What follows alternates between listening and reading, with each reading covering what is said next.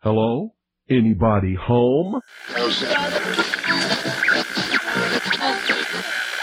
Today, I want you to open your mind. I've almost come to the conclusion that the story is so damning that the mass of people can't deal with it. We are in process of developing a whole series of techniques to get people actually to love their servitude. We face a hostile ideology, global in scope, atheistic in character, ruthless in purpose, and insidious in method. For we are opposed around the world by a monolithic and ruthless conspiracy that relies primarily on covert means for expanding its sphere of influence. To change the minds and the attitudes and the beliefs of the people of the world, and especially the United States, to bring about one world socialist totalitarian government. The potential for the disastrous rise of misplaced power exists and will persist. It has patterned itself after every dictator who has ever planted the ripping imprint of a boot on the pages of history since the beginning of time. If you can get people to consent to the state of affairs in which they are living, then you have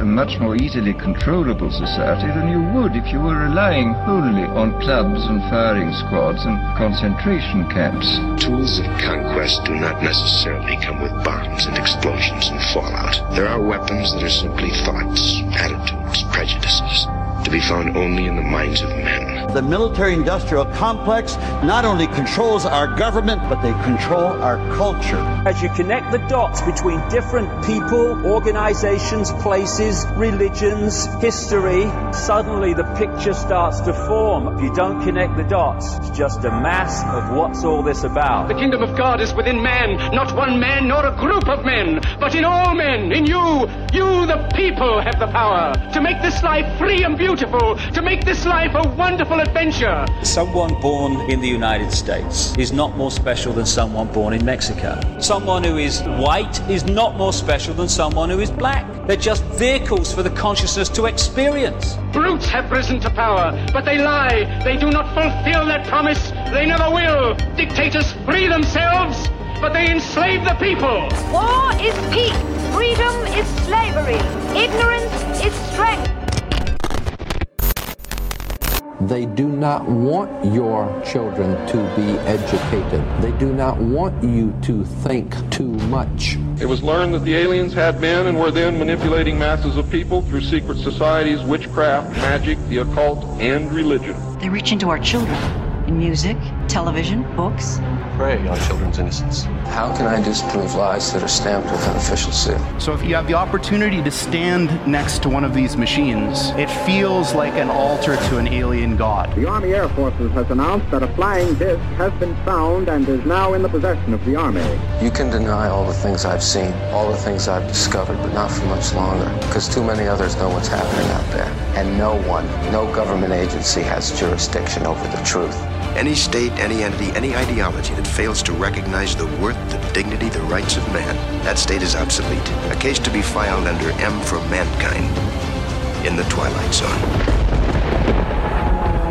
It's about time some of you got acquainted with the real hard truth. Freedom is the privilege to be right. Freedom from the disasters of our mistakes. It's the heart that says, I will not acquiesce. Across the gulf of space, intellects, vast and cool and unsympathetic, regarded our planet with envious eyes. Each of us, when separated, is always looking for our other half. And the desire and the pursuit of the whole is called love. Heart perception will change everything.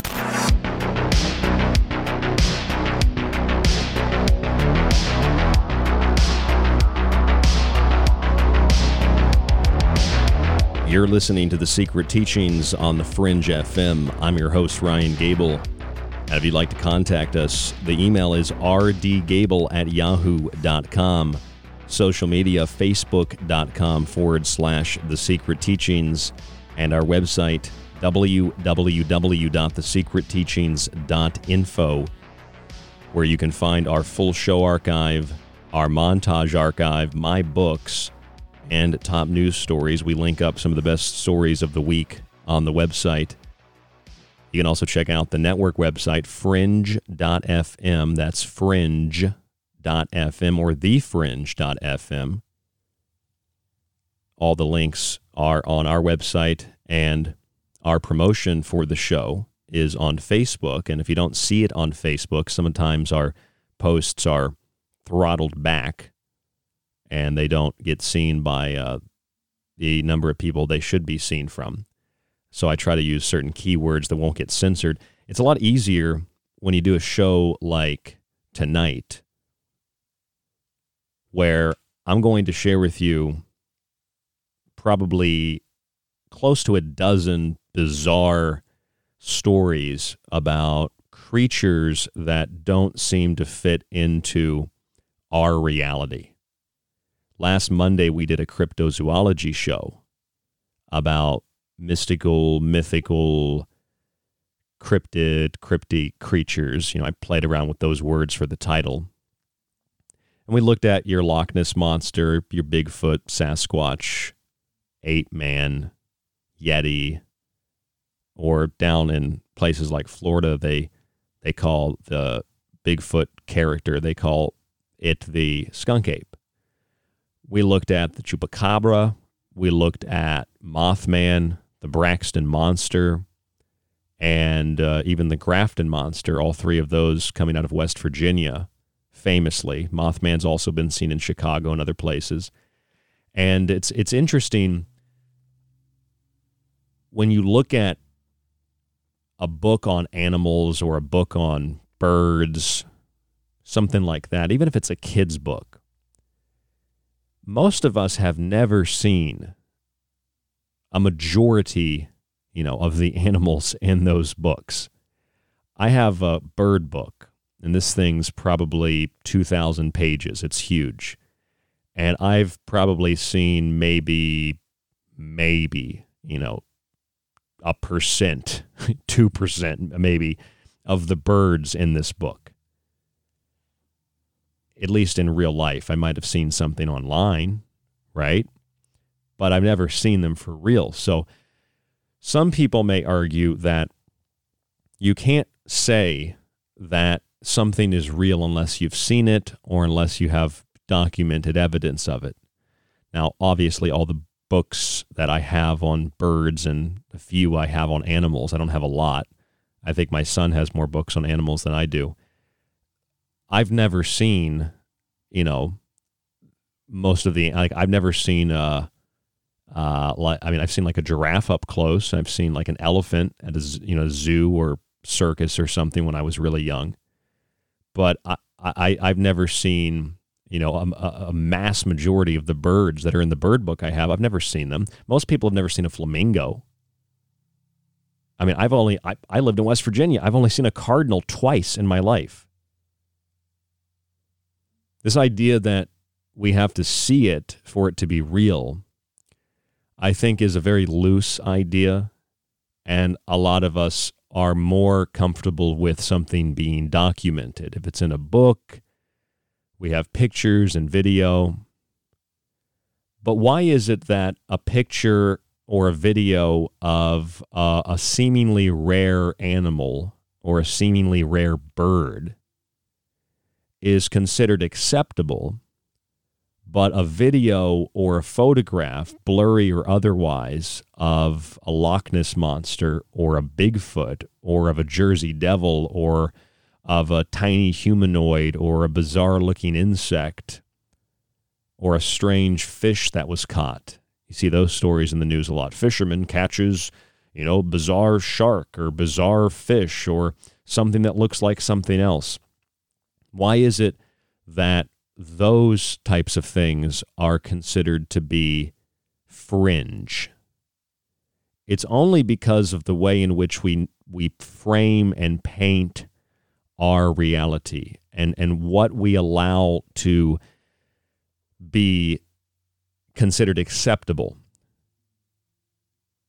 The New York Times reported on the 1st of March, and I thought this was really fascinating. I didn't see this article until this weekend, or we would have talked about it on the 1st of March when we did our crypto show last week, cryptozoology show. The black browed babbler a bird well known in Indonesia. This bird was considered extinct. It wasn't seen for 170 years. And then suddenly, like that, it appeared in an Indonesian forest. So these black browed babblers, which were first described in the 1850s, were thought to have been extinct or they died out. They, they weren't in existence anymore. However, they were in existence. We just never saw them. So it's funny that a bird can become extinct when we don't see it and then risen from the dead when we find one. What if that bird that the New York Times published a picture of, what if that bird was the only bird left? What if that was the on, that the last black-browed babbler bird in the world, and it was in Indonesia, the last one? But we've now resurrected this bird. This bird is now considered non-extinct. It's now considered to exist because we found one. And ornithologists who first described the bird in the 1850s, was even in the 1850s misidentified as per where it, it came from. It was mislabeled as having come from the island of Java rather than Borneo, which stymied early attempts to locate additional black browed babblers. I thought that that was an interesting line in the New York Times article, which, if you want to look it up, is this bird wasn't seen for 170 years because it shows us not that, you know, to demean or discredit or something like human, you know, scientific investigation, but the idea that if we can't see it, we haven't identified it, it doesn't exist. Like I understand needing evidence. I understand needing photographs and video and hair samples and feathers and, you know, fecal material and blood and bones and whatever you I understand having all that. Like that's how we confirm that something's real. If we just believed anything, then you know there'd be all kinds of creatures that we would manifest, and and to some extent we've done that as a as a collective species, as a collective humanity, as a collective civilization. I think what demeans science is cutting off and having this hard line between what is real and what is not real based on evidence. It's it's like bureaucratic, it's arbitrary. Because in the 1850s when ornithologists first found this bird, they didn't know what island it came from and they couldn't find more of it. So because of that, it became kind of this like rare bird and for 170 years people didn't think it existed. But magically, they found one in Indonesia. I think that's pretty important. I think that's pretty significant. You might think, that's a bird, Ryan. I want to know about Bigfoot. I want to know about his toes. I want to know about if there's toe jam. I want to know about his fingernails and his toenails. I want to know about the Bigfoot kids. I want to know about why Bigfoot throws rocks at me. Okay, well, if you want to know about Bigfoot and you want to know about the Loch Ness Monster and you want to know about all these other cryptids and all these other bizarre stories, paranormal experiences, ghosts, spectral phenomena, you want to know about all that, I'm just taking another approach to get there. I'm saying that we're looking at the method by which we identify and classify creatures. And I'm not by any means a cryptozoologist. I, I don't have an expertise in cryptozoology. I'm just using my my my thinking ability, my critical thinking skills, if you will. I don't know if they're skills; they're just it's like natural to think. And I'm and I'm I'm I'm wondering if there aren't countless animals that we have classified as endangered that are very much alive and well today. And we've classified them as in extinct or even endangered because we just misidentified where they were from, where they were living. So we're looking in places where there aren't nests, where there isn't a habitat. I used to say this about um, extraterrestrials, right? Or alien visitations. If you had a scout party of ETs and they flew a flying saucer to Earth and they only had a little bit of time and then they had to go back to their, their, their ship and go to another solar system. And these ETs, they they flew down and they're communicating, you know, like kind of like Mars attacks. And they're looking at the Earth and they only had like five minutes in Earth time. And they were just kind of flying, you know, cruising altitude, cruising speed over the Pacific Ocean or the Atlantic Ocean. Chances are they would think that this is an ocean planet. Okay, just in the context with their perception of that amount of time and what they were witnessing, because most of the planet is water. If you took a child and you raised them in the middle of the desert, and they never left this village where you raised the child, and you told them this was the whole world, they would believe that the whole world was desert. There's no trees, there's no ocean, there's no mountains. There's just deserts and dunes. It's perception. It's actually like that Shyamalan movie, The Village, right? With the twist at the end. Perception. Now, this bird, I'm, I'm hammering on this bird. I think this bird is important. This is a, this is a great example of why, although science and zoology and all these other fields of study and the tools by which we study, although they classify and categorize and help us to create an understanding of the world around us, they're also very arbitrary and they need to be softened to not only the possibility, but the probability that there are things that are, for lack of a better word, unidentifiable that are actually identifiable not by terms we can understand, but by terms we don't understand, in the sense that these are new creatures, these are new animals, these are new things that we didn't know existed. And I mean, hell, we're finding out that octopuses, we're finding out that bacteria, we're finding out that little tiny organisms have these unbelievable abilities that we otherwise would not think were possible. There's something called doomsday bacteria. And doomsday bacteria, Deinococcus radiodurans, can survive in radiation that is thousands of times more than what would kill most organisms. It was found in 1956 in a spoiled tin of meat. Probably spam. Is spam meat? I don't know if it's even meat. Bacteria can also survive in space, according to Smithsonian Magazine, August 26, 2020, an experiment conducted on the International Space Station. They've also found living organic material on the ISS naturally. And a scientist walking in Nova Scotia, I believe it was. The scientist from Dalhousie University, Yana Eglit, she found a whole new branch of microorganisms just by bending down and picking up some dirt on a trail in Nova Scotia. That's pretty incredible. That was a couple of years ago.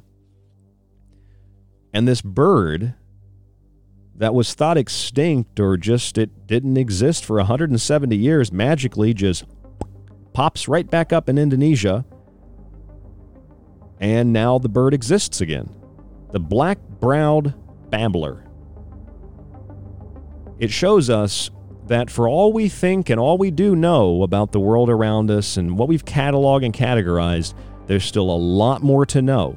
And dismissing sightings and videos and photographs because they don't fit into a certain narrative is just ignorant, lazy, and it's it's crazy.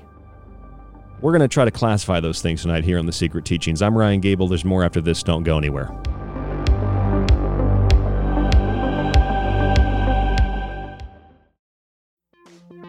This is KTLK Digital Broadcasting, The Fringe FM. The Ides of March is the notorious midpoint of that month associated with the death of Julius Caesar and the settling of debts in ancient Rome. Otherwise, it's a joyous gateway into the spring. To celebrate the coming equinox, The Secret Teachings is offering a one year subscription to our show archive, montage archive, all of my digital books, and a free physical copy of one of my books with free shipping in the US, all for only $50. If you prefer a monthly subscription only to the archives and digital books, it's also available. Either donate $50 one time for the year or establish recurring payments through PayPal on our website at thesecretteachings.info or through the PayPal email rdgable at yahoo.com. This offer can be used to extend a current subscription and is good around the world. Your support truly keeps us on air five nights a week, supporting both the Secret Teachings and the Fringe FM.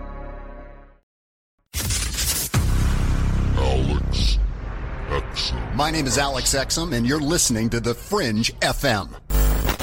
So, you love talk radio? Then you'll love TalkStreamLive.com. TalkStream Live is always on, 24 7, with the best streaming talk shows. Find your favorite talkers and discover some new ones. It's free, readily available online or on mobile with any smartphone or tablet. Finding your favorite talk shows all in one place has gotten a whole lot easier. Just go to TalkStreamLive.com. Be sure to download the free apps from Google Play or the iTunes App Store. Have you ever questioned the nature of your reality? Do you question the nature of your reality? Join me, host Jess Rogie of The Rogie Report, as we find out more about the strange reality we live in. Here on the Fringe FM, KTLK Digital Broadcasting. This is Kev Baker of The Kev Baker Show. You can find me at Truth Frequency Radio or on my home website, www.kevbakershow.com and you're listening to The Secret Teachings with Ryan Gable. The truth is out there, and so are we. KTLK, Digital Broadcasting, The Fringe FM. Hello, folks. This is Jordan Maxwell. My website is jordanmaxwellshow.com, and you're listening to The Secret Teachings. Excellent shows. Keep listening with your host, Ryan Gable. It's March, the month of the spring equinox, oh, Ostara, right here on KTLK Digital Broadcasting, The Fringe FM. This is David Icke, and you are listening to The Secret Teachings with Ryan Gable. It's time you got acquainted with the real hard truth. This is Michael Strange from Troubled Minds. Did you hear that scientists recently discovered radio waves coming from Proxima Centauri? Well, I cannot confirm nor deny. We are broadcasting from that neck of the woods. You are listening to KTLK, The Fringe FM. From parapsychology to pop conspiracy, and from parapolitics to health and esoterica, I'm Ryan Gable, host of The Secret Teachings, and I'll bring you all of this and more five nights a week right here on The Fringe FM by using critical thinking and objectivity as keys to understanding, utilizing, and appreciating the secret teachings of all ages. You can catch the secret teachings Monday through Friday right here on the Fringe FM after Joe Roop and Lighting the Void. This is Grammy nominated recording artist Johnny Cobb. You're listening to The Secret Teachings with Ryan Gable.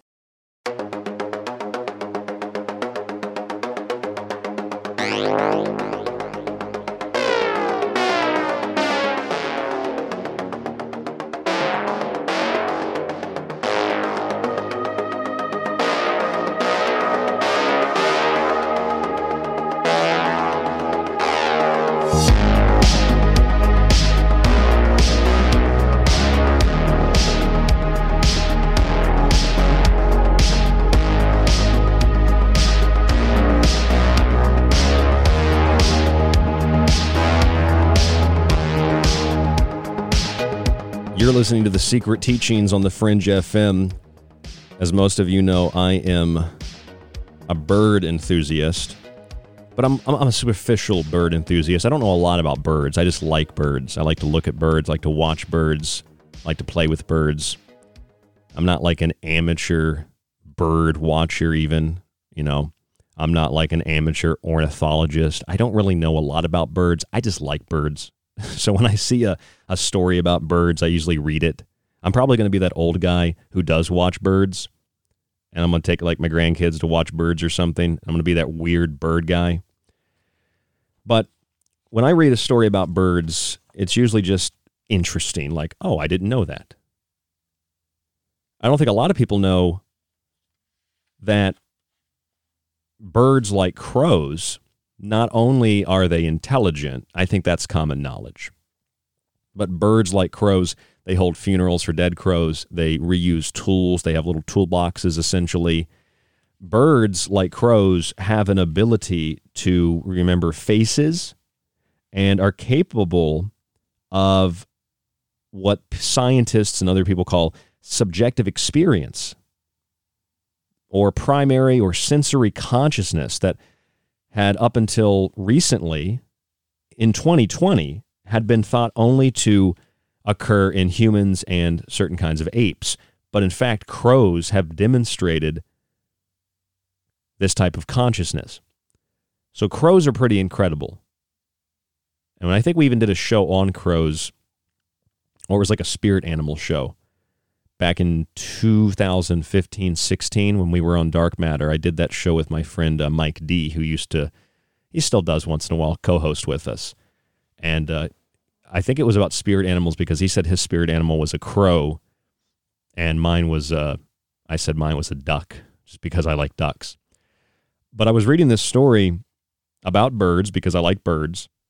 And it really, really intrigued me. And I wanted to share it with you tonight. It's from the New York Times. And it actually came out the day last week that we did our cryptozoology show. I just missed it. And now I, I found it over the weekend just reading some news and I came across this story. And I want you to listen to this because it's really, really interesting. And I think that you'll enjoy it, especially if you're into cryptozoology. I know you want to get to the Bigfoots and the Loch Ness Monsters and the El Chupacabras, but you got to hold on a second. What might be Asia's longest missing bird just came out of hiding. For the first time in 170 years, researchers reported that a black browed babbler has been found in Indonesia. The discovery of the muted black, gray, and chestnut brown bird solves what an authoritative birding guide describes as, quote, one of the great enigmas of Indonesian ornithology, end quote. Ornithologists first described black browed babblers. I like that name, by the way. That's mouthful. Black browed babblers, black browed babblers, black browed babblers. Can you say that three times? They first discovered these black browed babblers around 1850, following the collection of the one and only known species or specimen of the species. The specimen was at first mislabeled as having come from the island of Java rather than Borneo stymieing early attempts to locate additional black browed babblers. But even after ornithologists cleared up the geographic mix up, no one managed to find the bird. It not helped that traditionally few birders and ornithologists have ventured to the Indonesian side of Borneo. So it's pretty simple to understand what they're saying. It's pretty clean and clear and cut. There's no political you know, overtones or undertones to this story. They're just saying that the bird was discovered in the 1850s and they had one uh, specimen of the species and they mislabeled it originally and they went to the place where they thought it was and couldn't find it and then they discovered oh it came from somewhere else and not a lot of ornithologists and bird people go there so they never really dis- they never really found anything have you ever been out in the woods you know or you ever been out on a boat you ever been out in like the desert or something? You ever driven across country? You know, maybe it's different in some parts of the world, but I've driven across the United States a few times. I drove from the southeast, St. Pete, Florida, all the way up to the northeast where Portland and Boise, Idaho are. And then I drove when I moved again from the northwest so I went southeast, northwest, and then northwest down to the southwest into Tucson, Arizona. And then I crossed only for my son. Otherwise, I would probably kill myself living here in New York. I moved all the way up to the Northeast and to this crappy state of New York.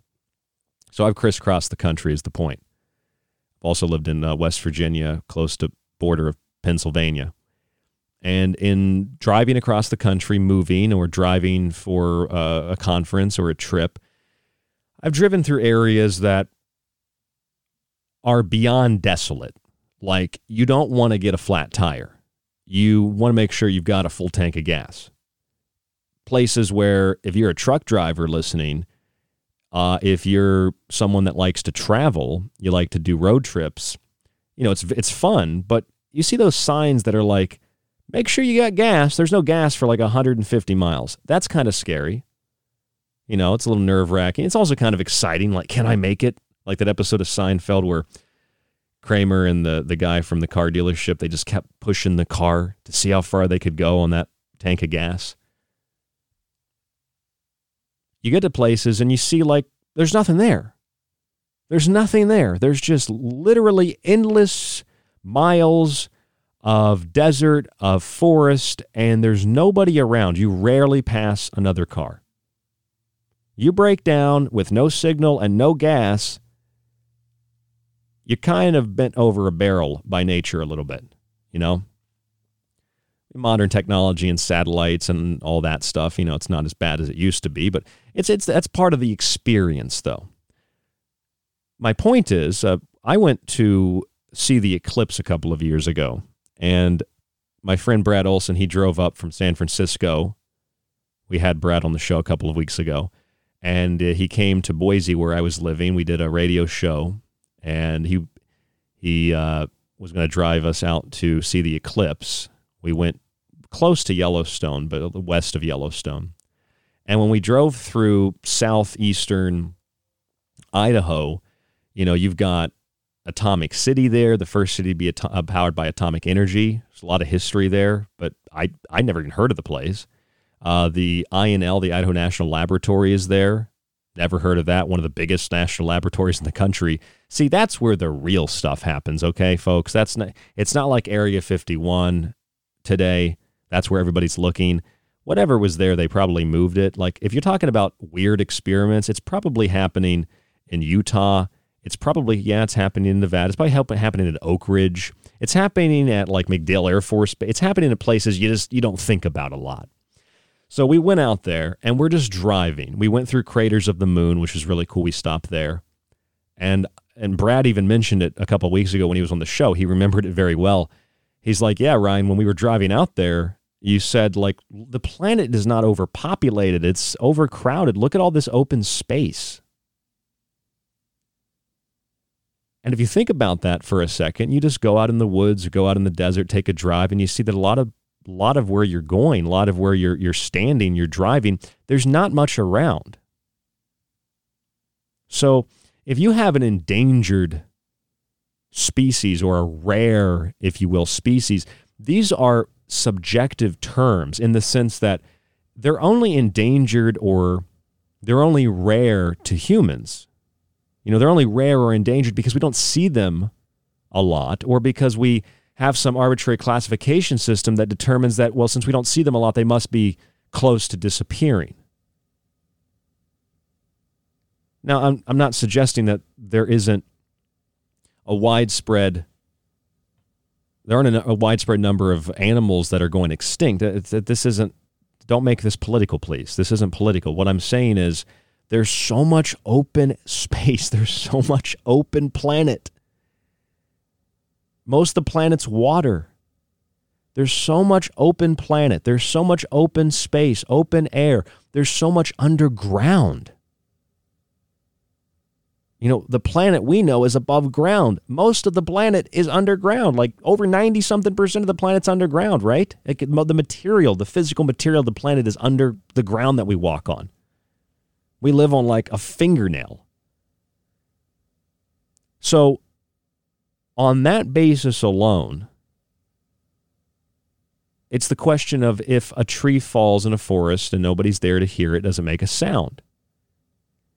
if a black browed babbler is hanging out on an island, it's hanging out on uh, an island around Indonesia or wherever, and nobody's there to see it, does it exist? If a bird chirps in a forest and nobody is there to hear it, does it make a sound? Can we so easily determine that something doesn't exist anymore, even though we've classified it and quantified it and put it into a bird guide, just because we don't see it anymore? Well, it's not necessarily a negative thing or a conspiratorial cover up. It's just like we don't see it, so we just classify it as rare or endangered, or we classify it as as something that is uh, it, it it might not exist, you know, anymore. It's you can call it extinct, I guess, but it just doesn't really exist maybe in the way we thought it existed. These are just the ways in which we try to understand and and catalog the world. And there's nothing wrong with that at all. So don't get me wrong. There's nothing wrong with the way that we catalog things. That's how we understand them. If we didn't catalog them, we'd probably think that there was, you know, if we here's the thing, if we didn't catalog, you know, like me, if I was a if I was a zoologist or an ornithologist or something, if I didn't catalog and take a picture and have samples of a of a of a a red cardinal, personally, I've only seen two in my life. I would think that it's extinct or rare because I've never seen the damn thing, you know, but I saw one in Florida once and I saw one in West Virginia once. I remember actually where I was in Florida. I was at the uh, there was a tar- there's a Target by St. Pete Beach where Outback Steakhouse is. Uh, there's like a Walmart there and a there's like a Joe's Crab Shack or something. I grew up there, so this this place is like very vivid in my memory still. And I remember being parked on the right side of Target when I was very young, and I was in the I was hanging out in the car by myself for a little bit. I think my mom went in to get something. Maybe I, I don't know what happened, but I was sitting there in the car, and I remember just seeing I was watching a bird in the bush, and the bird popped out. It was a cardinal, just totally. Maybe it was like the official bird of Target since it's red, but it's just like this bird popped out just totally randomly. I'd never seen a cardinal before. If I was classifying cardinals, I would say they're extinct or very rare, but they're not very rare or extinct. Cardinals are they're they're they're pretty populated. You know, blue jays are pretty populated. I've only seen a handful of blue jays in my life. You might think, well, that's crazy, Ryan. How have you only seen? I just, it depends on where you live, doesn't it? That's the kind of the point, right? If you live in a place where birds don't frequent of a certain kind of bird, you live in New York State, and you've always, lived here and you never traveled and you never, you've probably never seen a flamingo up close, have you? I've seen flamingos up close. I've gotten close enough to basically touch them. I've seen more flamingos than I've seen, you know, uh, uh, birds like, uh, uh, what's that bird? I, I saw a bird at the Boise Zoo. I can't remember what it was. This thing was like five foot tall, though. It's huge. I've only seen that at the zoo. I mean, see, cataloging, categorizing. I know that people have an issue with zoos. I don't particularly like zoos, but some zoos are kind of like habitats where animals are actually saved that otherwise might be killed or driven off of, you know, their natural habitat.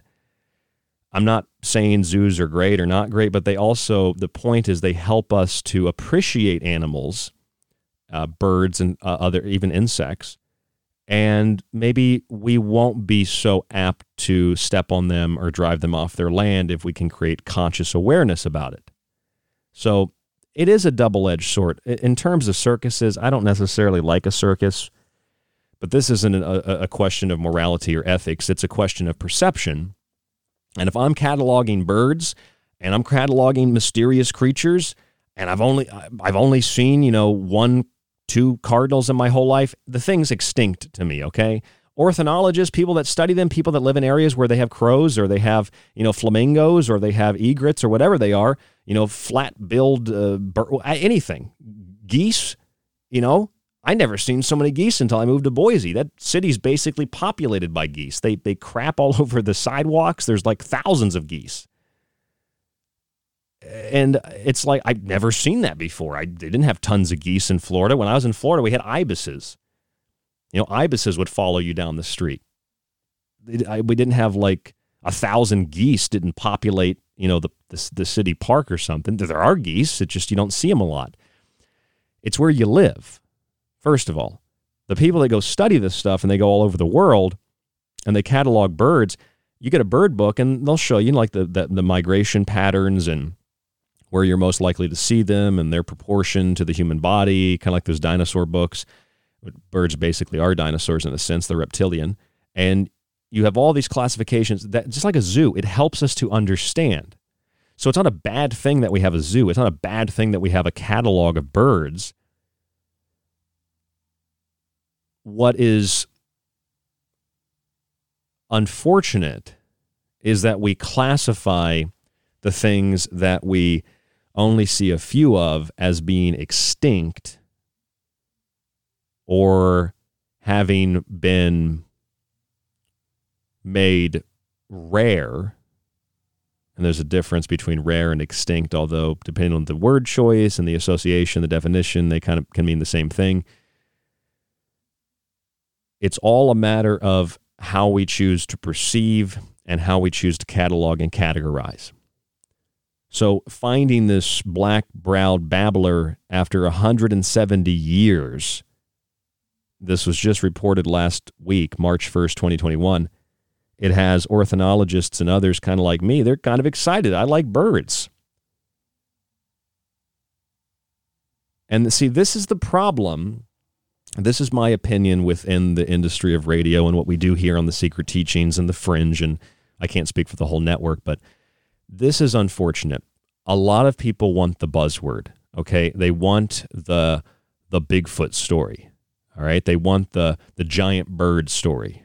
All right, and those are great stories. I love talking to cryptozoologists. I love reading.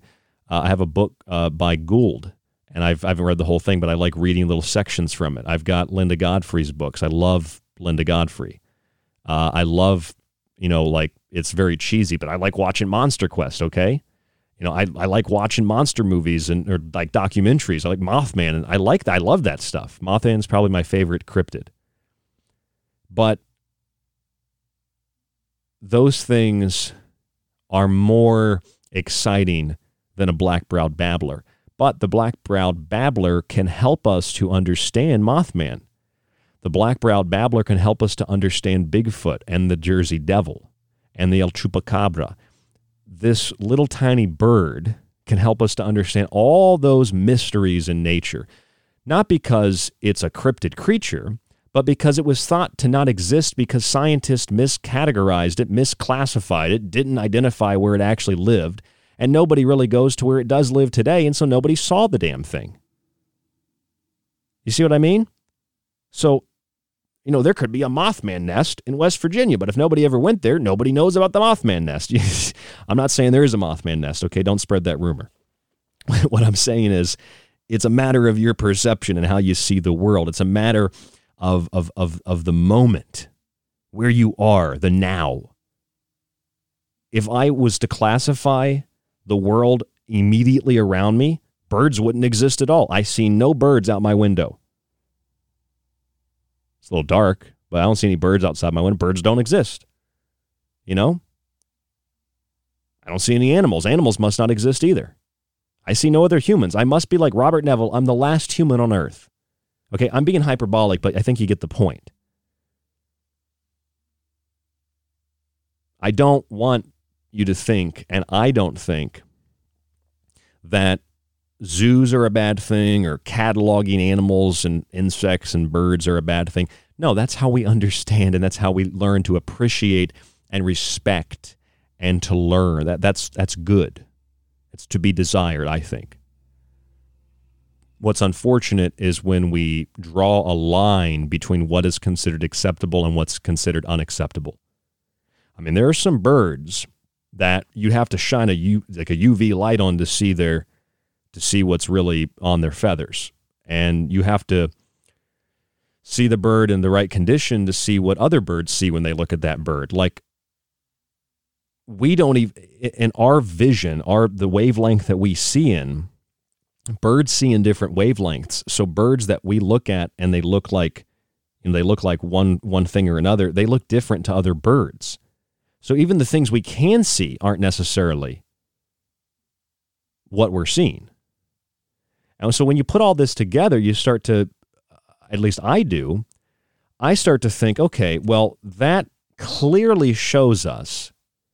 Eh, there's no cryptozoologists right now that are really excited about the black browed babbler, but if you take a moment to read the story, you learn that all those cryptid creatures and all those mysterious sightings and you know something like that these are better explained not through some alternate field of cryptozoology, which is just a classification. It's just how we classify investigating things that don't exist or we don't think they exist or they might exist, might not exist. When we try to understand those other things, we're doing it with the same investigations that were used in 1850 in the sense that in 1850 these ornithologists they discovered this black-browed babbler bird and then they didn't see it for 150 years so we thought it didn't exist. And then now i'm sure that people will report seeing the black-browed babbler more because now it's thought to exist and if you apply that and you relate that to like mothman or sasquatch or the Jersey Devil or El Chupacabra or whatever, you find that there is not only a parallel, it's on the same line. When you have reports of Mothman in Chicago and you have like acceptable, confirmed mainstream media, tongue in cheek reports, more people start to see Mothman. More people start to see Bigfoot. More people start to manifest the reality in association with what they just watched or what they just heard or what they're interested in. You start to manifest and see these things. It doesn't mean that they're all a manifestation and they're all made up. It just means that you're perceiving to see more of it because now it's been it's classified okay this is a possibility i've seen the evidence for it it's real it, it could possibly happen so since it can possibly happen well it must be happening and if it's if it's happening, it must be all around us. It it must be happening all the time. These things are all around us. They're always happening, and therefore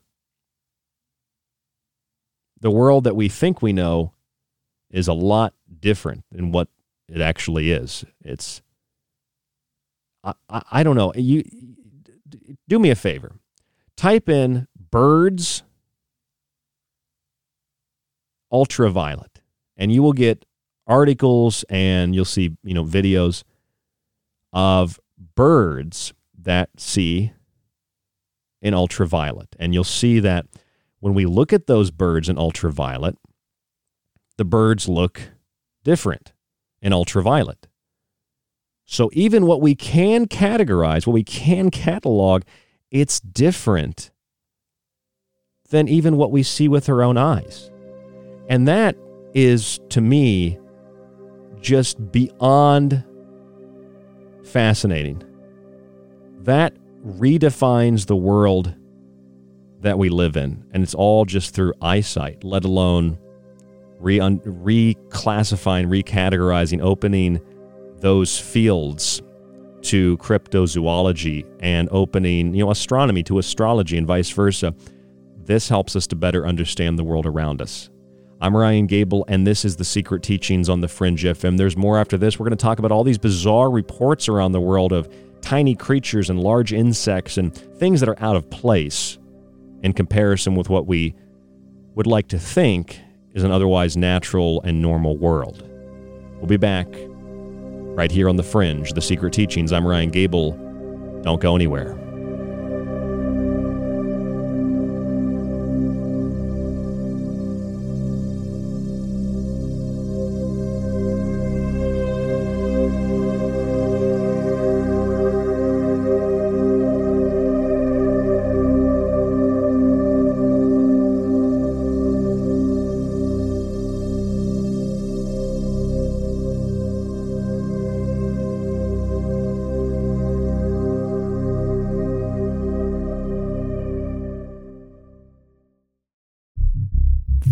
KTLK Digital Broadcasting, somewhere between the normal and paranormal. A collection of question marks. No reason, no explanation. Just a prolonged nightmare.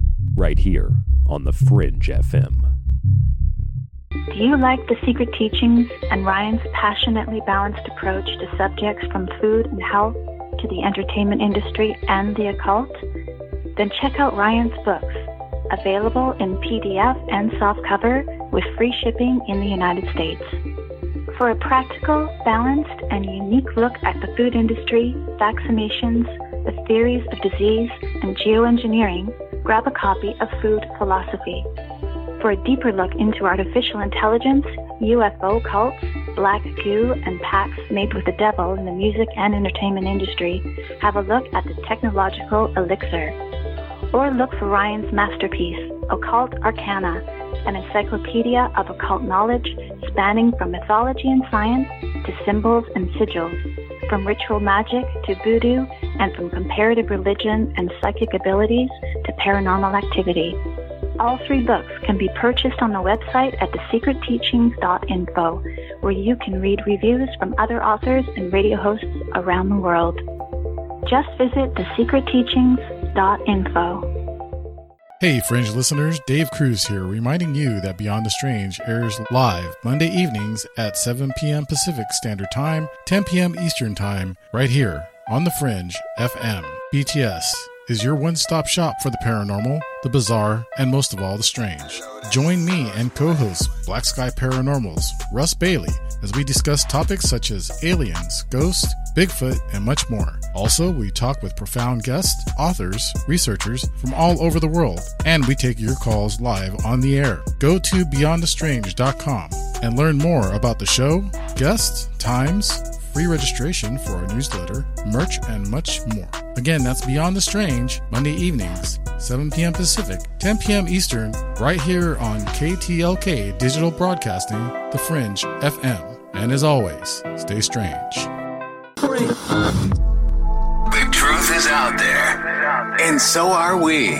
KTLK Digital Broadcasting, The Fringe FM. The Ides of March is the notorious midpoint of that month associated with the death of Julius Caesar and the settling of debts in ancient Rome. Otherwise, it's a joyous gateway into the spring. To celebrate the coming equinox, The Secret Teachings is offering a one year subscription to our show archive, montage archive, all of my digital books, and a free physical copy of one of my books with free shipping in the US, all for only $50. If you prefer a monthly subscription only to the archives and digital books, it's also available. Either donate $50 one time for the year or establish recurring payments through PayPal on our website at thesecretteachings.info or through the PayPal email rdgable at yahoo.com. This offer can be used to extend a current subscription and is good around the world. Your support truly keeps us on air five nights a week, supporting both The Secret Teachings and The Fringe FM. Are you intrigued by paranormal talk radio? You'll love the new paranormal radio app from TalkStream Live.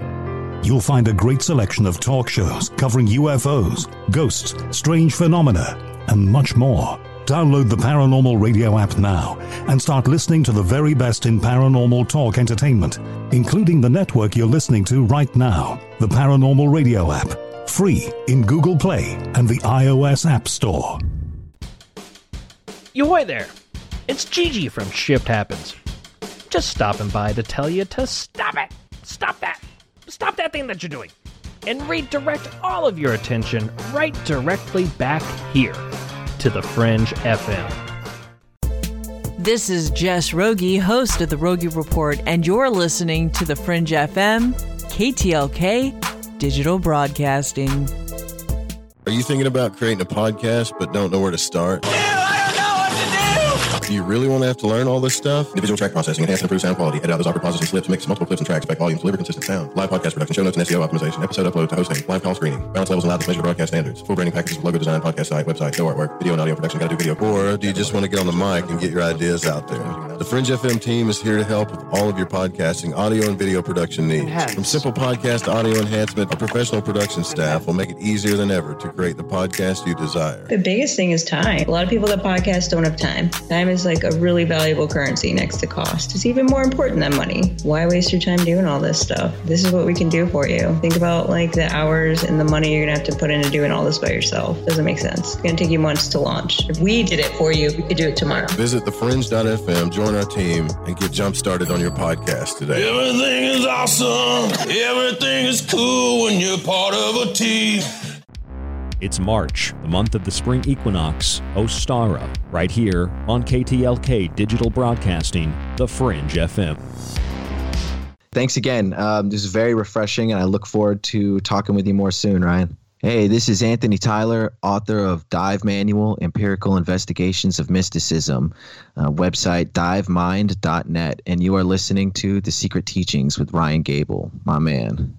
Join me on a journey where getting lost is the only true destination, where happiness is an illusion, where the past, present, and future all coexist on the same timeline.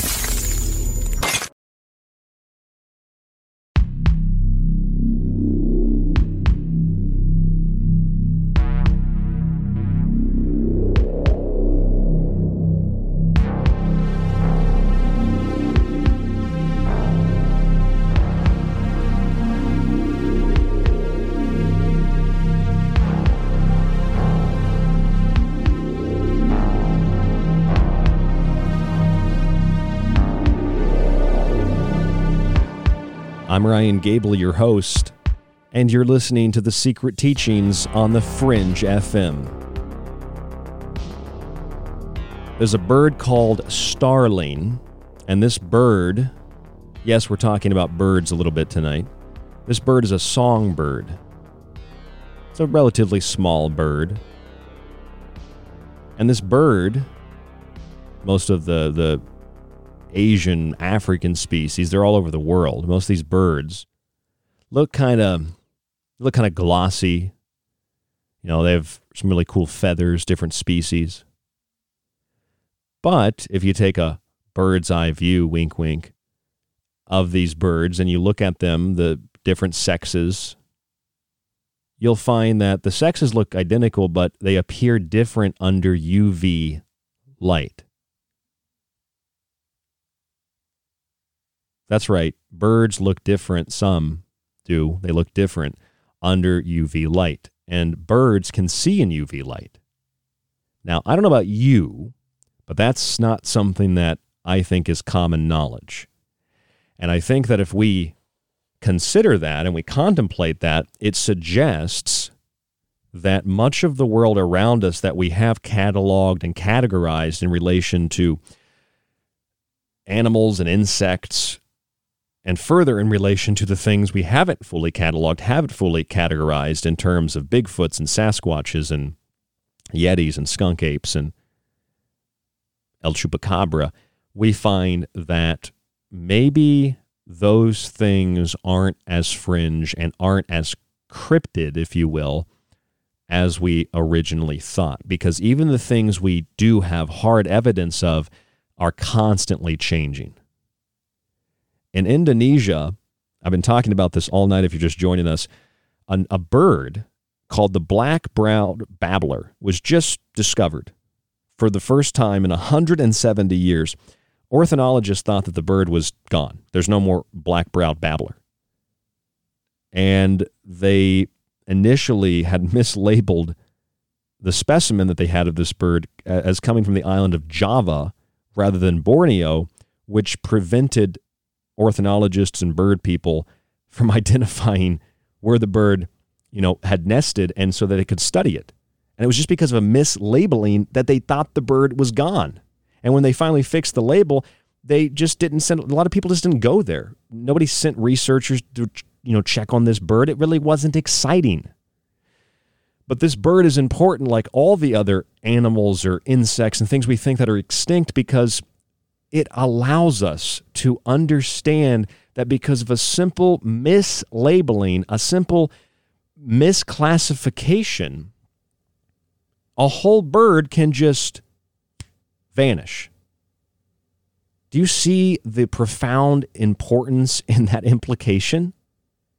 Do you see that your interest in cryptid creatures can actually be greatly supported by acknowledging and by thinking that if scientists, ornithologists, bird watchers, if they have just made an accidental, they made an oops, they made a poo poo, they made a mistake, and a whole bird disappears as a result. When they fix that mistake and they don't go and research it, this bird seems to be non existent, but nobody cares about a black browed babbler because it's not a Sasquatch. But Sasquatch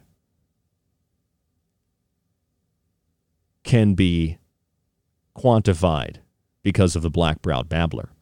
Sasquatch and the Yeti and all these other creatures can be quantified. They can be looked at. They can be categorized because we don't fully understand everything. That's pretty clear. We'll never understand everything. That's not the point in life to understand everything and be done with life. We're cataloging and categorizing things. That's the method by which we learn about the world around us. And that's there's nothing negative about that per se. And I don't even think zoos are necessarily negative. I just think, or that they're harmful. Uh, it depends on the zoo, but the point of a zoo and the point of cataloging birds and insect, insects is we, we have an understanding of our planet, an understanding of the world around us, and we can study it to better, you know, appreciate and to observe it. You know, eh, eh, observe it for the appreciation of what it is and to appreciate what it is and help hopefully preserve it. It's like a little cycle. We appreciate to preserve, we preserve to appreciate. So when you relate this to mysterious creatures, I had to spend because I thought that it was necessary. I had to, I had to spend like the first hour of tonight's show just laying that down. And I want to share some bizarre stories with you because I think these bizarre stories help us to understand through the lens of that black browed babbler I've been babbling about all night that things are not as they seem and there's not a conspiracy or a cover up involved here. It's just they're not as they seem because we're always discovering new things about things we already thought we knew about. And therefore, it's absolutely preposterous to suggest that sometimes when we see, when we witness, when we think about something like a cryptid creature, that it can't exist because we can't identify it. We can't even identify the things we've identified. So, how are we going to say that something doesn't exist because we haven't fully identified or quantified it yet? That doesn't make any sense. Okay? That's just dismissing things that are hard to figure out.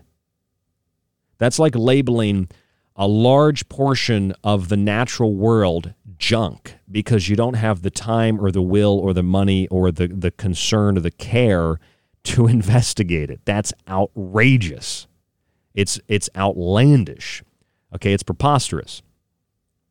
Scientists in mid February discovered a new giant fish species off of Japan's coast. Now, I could make a joke here that it's not really a new fish species, it's a mutated fish from Fukushima, which let's maybe have a moment of silence for that. Nobody wants to talk about that anymore because it's not cool, it's not fun. We're going to talk about letters of the alphabet and not billions and trillions of gallons of tritium contaminated water being dumped into the ocean. But that's just forget I mentioned it. Fukushima doesn't matter. Uh, according to the National Ocean Service, more than 90% of the species living in the ocean are not classified. I'm going to say that again. According to the National Ocean Service, more than 90% of the species living in them are not yet classified.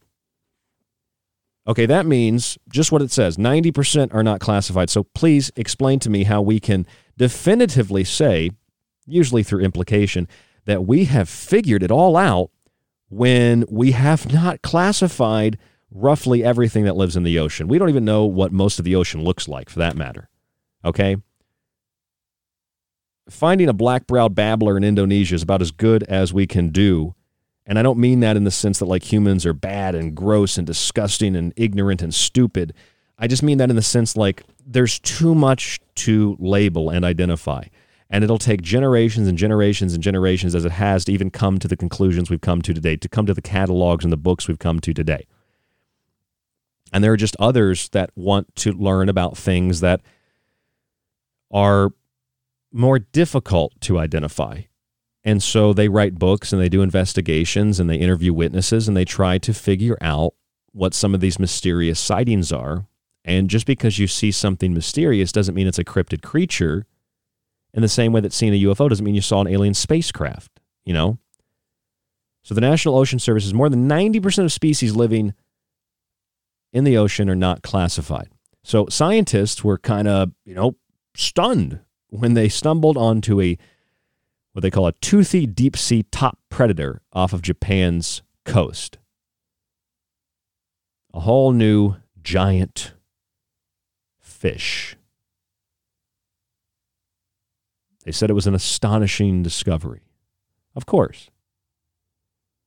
Now, in this article, it's an interview, and it's between a Dana Jacobson and Lucy Craft and Jan Yde Poulsen. And they're talking about how this this monster, uh, it's considered like a, a slick head, a fish that has a, a scale free head. that this fish is kind of like uh, the the photo that they had of it. It it's kind of like a Loch Ness monster. That's what they even said in the article. Kind of like a Loch Ness monster. Okay, so let's say you had a photograph of this this thing, and it kind of looked like you know a monster, and it had never been classified before. It's a new giant fish species off Japan's coast. You would think that this could develop a legend of a Loch Ness monster. It is a misidentification of something that exists. Now, I know people are upset because when you say that the Loch Ness Monster could actually be a giant eel or something like that, they're, well, no, I want it to be Nessie. I want it to be Big Blue. You know, I want it to be like Champy. Is it Champy Chompy? Is it, I think it's Champy. Chompy. I don't know, something like that. I want it I want it to be that. Well, it's like it is that. that thing's real. It's just not the mythos of it, but it's real. And it's like scientists prove what cryptozoologists want to believe that it's real. They prove that it's real, but it's just not what the cryptozoologists thought. And then the cryptozoologists get pissy because you disproved what they wanted to believe in, even though you proved it. Now, not all cryptozoologists, of course, okay? Most cryptozoologists just identify and study these things, but I'm just saying the people that more so like the the the followers of cryptozoology, like that really want to prove like I saw chupacabra, I saw the Jersey Devil, I saw Mothman, I saw you know some kind of demonic entity. It's just off the coast of Japan. Here's a big fish they didn't know existed. That was February of 2021. Let's jump ahead to March. Uh, literally last week, the day after we did our cryptozoology show and the day after this article came out about the black browed babbler, NBC News reported, and this is pretty cool scientists discover giant luminous deep sea predator, shark that glows in the dark. Holy crap. And it was found apparently in New Zealand as part of three new shark species. Three. The study published in the Frontiers in Marine Science Journal explains how the kite fin shark, the black belly lantern shark, and the southern lantern shark were found during a survey off the Chatham Rise, an oceanic area of New Zealand's east coast, in January of 2020. So they found this thing last year and they're reporting on it now, the study that was published uh, that these sharks are glowing. And the, the, the kite fin shark is now the largest known luminous underwater creature. Okay, so let's just try to put that into perspective. Can we put that into perspective, please? That within the last year, the largest luminous ocean creature has been discovered it's a shark. And a giant new fish species was found off the coast of Japan.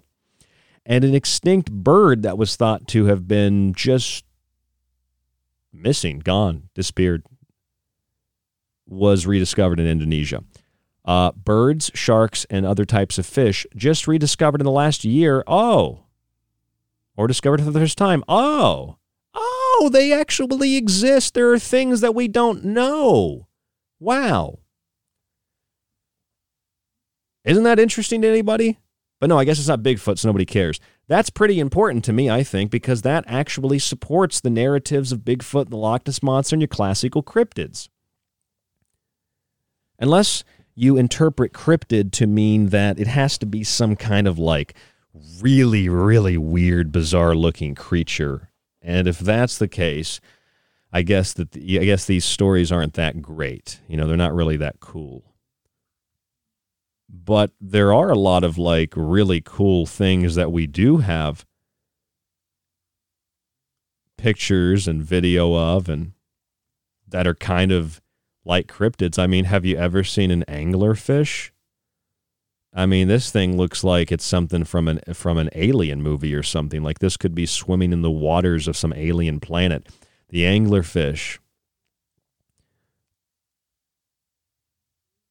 is this very bony kind of uh, just a it, it looks like it looks like something from Ghostbusters, okay? And it has like this modified luminescent fin that lures fish to to its mouth. I mean, the anglerfish, which you probably saw, I, I, first time I saw it was in Finding Nemo. Uh, this fish, which is classified under Lophiiformes, which is like 1899, I think, is when they they classified this. This fish looks like something out of some alien movie. And it's considered one of the top 10 most dangerous fish. And it's on Earth. And to me, if you compare that to El Chupacabra, this thing looks weirder than El Chupacabra. This thing looks weirder than than the Jersey Devil. But since we've fully cataloged it, we can put it in kids' movies. And it's like it's part of the natural ocean. All right. Giant luminous fish. Uh, I mean, just shouldn't that be like th- there is so much going on in the world around us that the, the, the, the, the kite fin shark is now the largest known luminous underwater creature. Nobody cares. It's not a Chupacabra. Now, I'm not saying that if you like the chupacabra, I love the stories of the chupacabra. Okay, I love this. I don't like Bigfoot particularly, but I love Mothman. Mothman's like that's my cryptid. Okay, I like Mothman. I like the Braxton monster. I lived in West Virginia. Maybe that's why. But there are so many things that we can see and taste and touch and smell. There are things that we eat. I don't eat seafood. There are things that you eat that are just like alien. They're bizarre. Clams are weird, aren't they? I mean, think of the giant squid. Like huge, enormous giant squid. That sounds very that sounds very cryptid, doesn't it? Like it's a very it's like you don't think that giant animals exist like that, but in fact they they they do exist. Um and some of these things might be misclassified things that already exist like when you have something like a giant cat, we consider those to be kind of cryptid or cryptic in a way, if you will. But big cats routinely are found to not only exist, but to have harmed, to have killed uh, pets and other animals. Sometimes big cats go on killing sprees. I mean, you think of a big cat, you don't really think of a cryptid, but big cats, like big rare cats, are in the cryptid category. I mean, if you go to Indonesia and you go to find the black browed babbler, they have something there called the ahool. And it's kind of like it's kind of a it's kind of like demonic and it's kind of like uh, Mothman in a way. It's a winged creature and it's said to be a giant bat. That's how bird Birdman, that's how Mothman was originally described as a Birdman or a Batman. And in Indonesia, they have the same story. They just don't call it Mothman. Big cats, big feet, chupacabras. They kind of look like the Jersey Devil. You know, monsters that are probably more like like dinosaurs. I mean, there's there's something in Tanzania called the mngwa. The mngwa is this cat the size of a donkey and like with tabby cat stripes.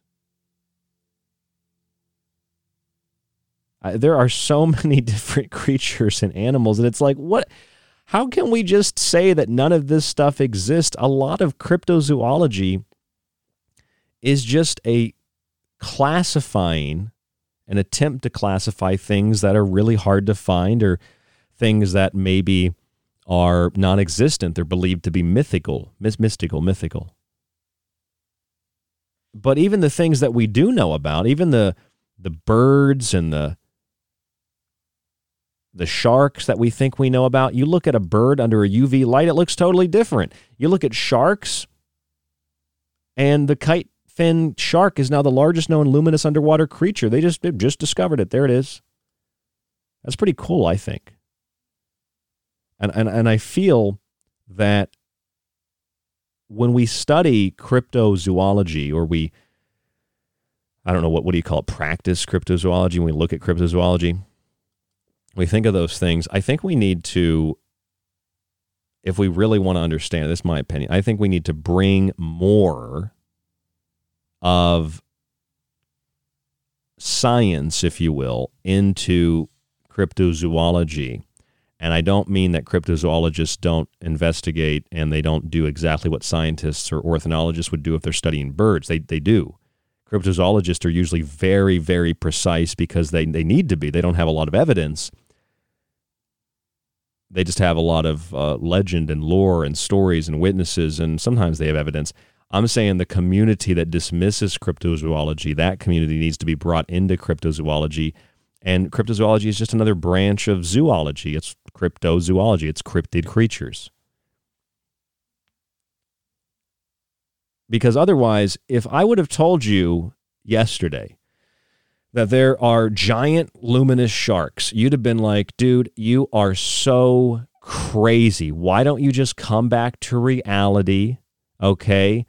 Why don't you just stop doing drugs and stop stop you know, whatever you're doing that makes you think and makes you believe in these weird, bizarre ocean creatures, whatever you're doing, stop it, okay? Because the, look, this is why you don't have any friends. I'm not talking about me. I'm just saying in general. That's why you don't have any friends. That's why you you can't get laid. And it's like, dude, there's a giant shark that is like bioluminescent.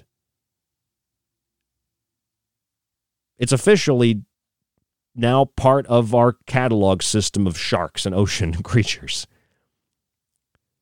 Marine Science Journal explained it, the kite fin shark. But if I told you that yesterday, you wouldn't have believed me. Today I tell you, and oh, oh, oh, they acknowledge it. So it just becomes part of the part of the collective conscious now. And it's like, oh, everybody knows that. But everybody doesn't know about the cryptid creatures, and so that's why they're kind of mysterious, and that's why people are still quick to dismiss them and it also breeds this idea that we don't really want, some people don't want those things to be true because they're scary. And things that we don't understand are scary. And then once we understand them, it's like, oh, that's not scary anymore. It's okay. We can we can believe that. Oh, the black-browed babbler, yeah, it's always existed. Oh, the luminous shark, yeah, it's always existed. G- giant new species of fish off Japan, of course. Scientists also found, did you hear about this? March 1st, last Monday, I really missed a lot of articles last Monday dinosaur found in Argentina could be the oldest titanosaur ever discovered. Enormous. Enormous. But we just, uh, we're too busy thinking about politics. I'm Ryan Gable. The world around us is pretty incredible. This is The Secret Teachings on The Fringe FM. If you want to support the show, you want to help what we do, you want to help us to produce this show, subscribe to the archive at thesecretteachings.info. You can do it through the website or use the PayPal email rdgable at yahoo.com. You get access to the montages, the show, and all my digital books. You can also buy my books separately on the website, softcover and PDF. Occult Arcana Food Philosophy, The Technological Elixir, www.thesecretteachings.info. It supports us, the network, and you. Stay with us. There's more after this right here on The Secret Teachings on The Fringe FM.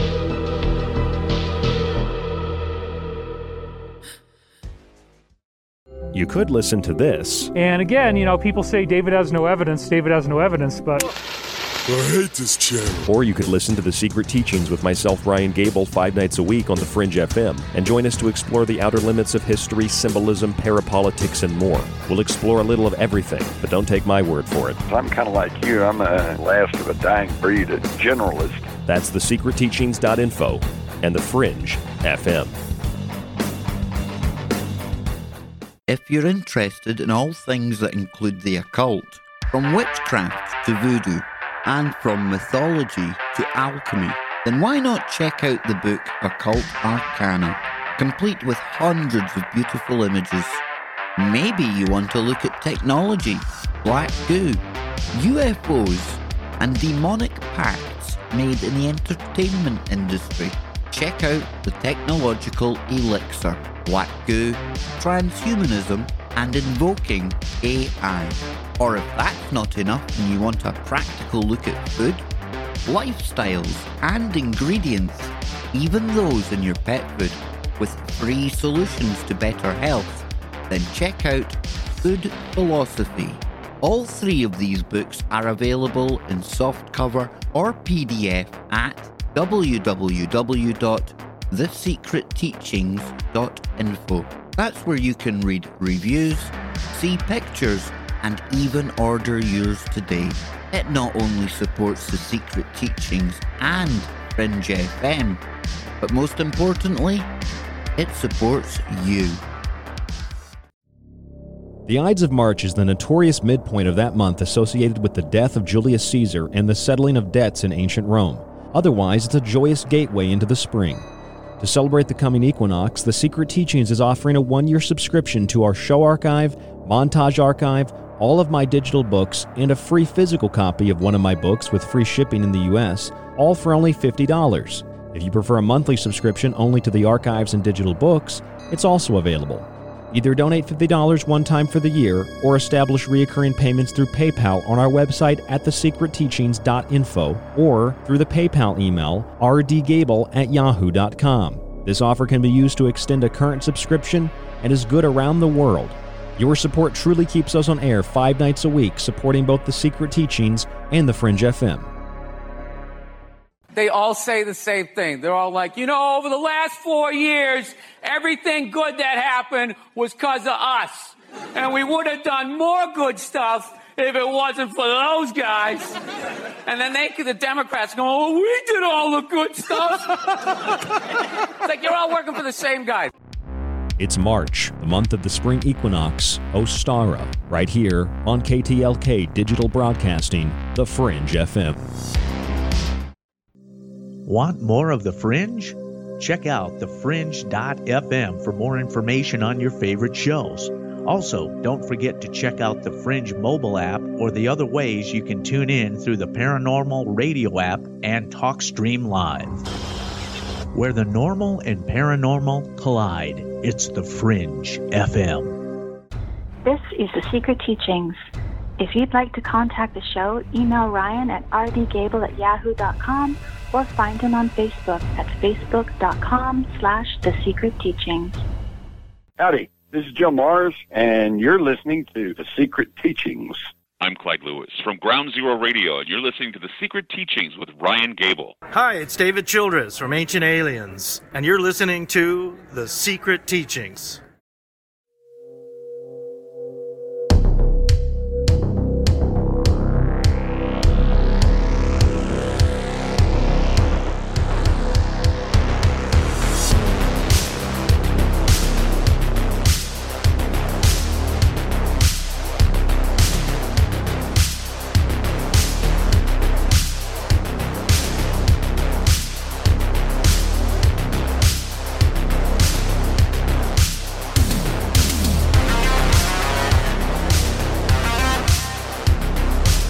Ryan Gable, and you're listening to The Secret Teachings on the Fringe FM.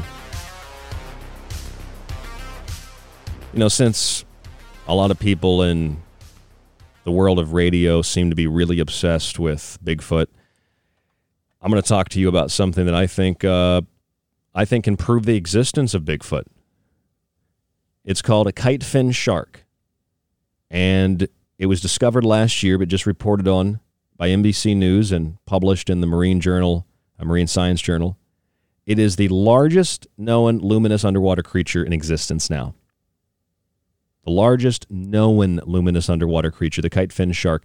Scientists also found two additional sharks that are luminous the black belly lantern shark and the southern lantern shark.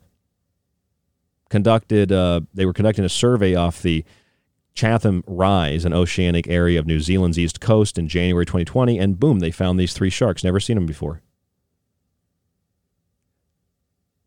Researchers in Japan also found this really cool giant fish species, new species off the coast of Japan. I don't think it was Fukushima, but. And in Argentina, an enormous dinosaur was unearthed. Now, it's the oldest titanosaur ever discovered. Researchers at the country's National Scientific Council believe that the fossilized titanosaur roamed what is now Patagonia 140 million years ago at the start of the Cretaceous period. The new analysis would mean that the titanosaur, which is a diverse group of long necked plant eating dinosaurs, lived longer ago than previously thought. There you go again. Previously thought. We didn't know. We weren't sure, but there it is. The new analysis would mean that titanosaurs, a diverse group of these long necked uh, animals, these long necked uh, dinosaurs, were scarce because why? Well, they can't find a lot of them. I think that's ridiculous. You, you know, before they found this thing, they had no idea that it lived longer ago than they thought it lived. You know, these types of creatures, and then suddenly when they find it, they're like, "Oh yeah, we, they're very scarce because we only found a couple of them." I mean, can can what what is this conceit in archaeology? What is what is this attitude with by like you know people that study the past? What is this? What is this attitude that they have? It doesn't exist. Well, here's here it is. Oh, okay, it exists, but we now know everything about it. It's like shut up. You know, get the hell out of here. It's really scarce. How do you know it's scarce? We don't find a lot of it. Okay, you also don't find a lot of certain creatures. It doesn't mean they're scarce. It just means you're not looking for them. If I go to, uh, you know, the Florida Keys, I'm not going to find penguins. It doesn't mean penguins don't exist. I mean, just the, the conceit and the arrogance of archaeologists and of, of other scientific fields, it, it, it is so outlandish. It, it's la- I mean, it's really laughable, and it's an, it's it's it, it's embarrassing. Come on. Are you kidding me? Come on. Is that really how the, the, the, the, the scientific community should be operating? No. The scientific community is supposed to find things, they're supposed to analyze things, and they're supposed to un- try to help us understand things. But the just I don't know, I'm irritated by that by that comment. We didn't know it existed. We didn't know where it was. We only thought a few existed. We're not really sure about it. But here we found one. Oh, great. Now we know everything about it. You don't know everything about it. You just found the damn thing. Anyway, I'm digressing. They found this titanosaur, huge, huge long neck in Argentina. So there's a fun story for you to read. That came out on March 1st, the same day that the 170 year extinct black browed babbler was found in Indonesia, where it was announced it was found in Indonesia and uh, just uh, we didn't know where it was, but it actually exists, and there it is, and it's it's now in the catalog, so we know everything about it suddenly. And there are things that are a little bit more bizarre, a little bit more bizarre, like an Australian woman. I don't know if this photograph is real but an, an Australian woman, Pam Taylor, photographed a moth that looked larger than a bird, um, about the size of your hand. Uh, and there are there are a couple different photographs of it. It's very huge. It's a, I mean, it's it's a real moth. Uh, they're pretty common in Australia, apparently. Uh, they're behemoths, very large, but they're very rare. And there's a name for them. They're called Endoxyla cinereus or ciner, cinereus. Endoxyla cinereus. So it's a real moth, but it looks like a fake photo. Um, again, I don't know if these photos are real. I assume they are. They're just it's a rare moth and it's huge. Like it's a it's like an infant. You could you could hold this thing. It's huge, but it looks like something that you would see in like some weird movie about, you know, cryptid creatures and these moths are attacking. Hey, look, it's Mothman. Another story came out about an Austra- another uh, Australian uh, cryptozoologist who claimed that he encountered a uh, a hobbit. Cryptozoologist Gary Opit knew about the myths of the mythical hobbit or the hairy man like creature and claims that he uh, came into contact with one of these hobbits. Now, obviously, a tiny little hairy man like creature could be some kind of um, creature like a like a like a monkey, something like that, or it could be like uh, what are those what are those things called? They're called like a gibbon. They're like a gibbon. It's like a part of the ape family. So that's probably what would explain that. But one of the weirdest stories that came out of uh, the internet was a woman who captured on video a small humanoid thing. Melissa Braham was out walking her dog in mid February when she photographed a very strange thing, what looked like a tiny little humanoid creature. Now, granted, this story was published on Unexplained Mysteries and it was linked up on Coast to Coast and others.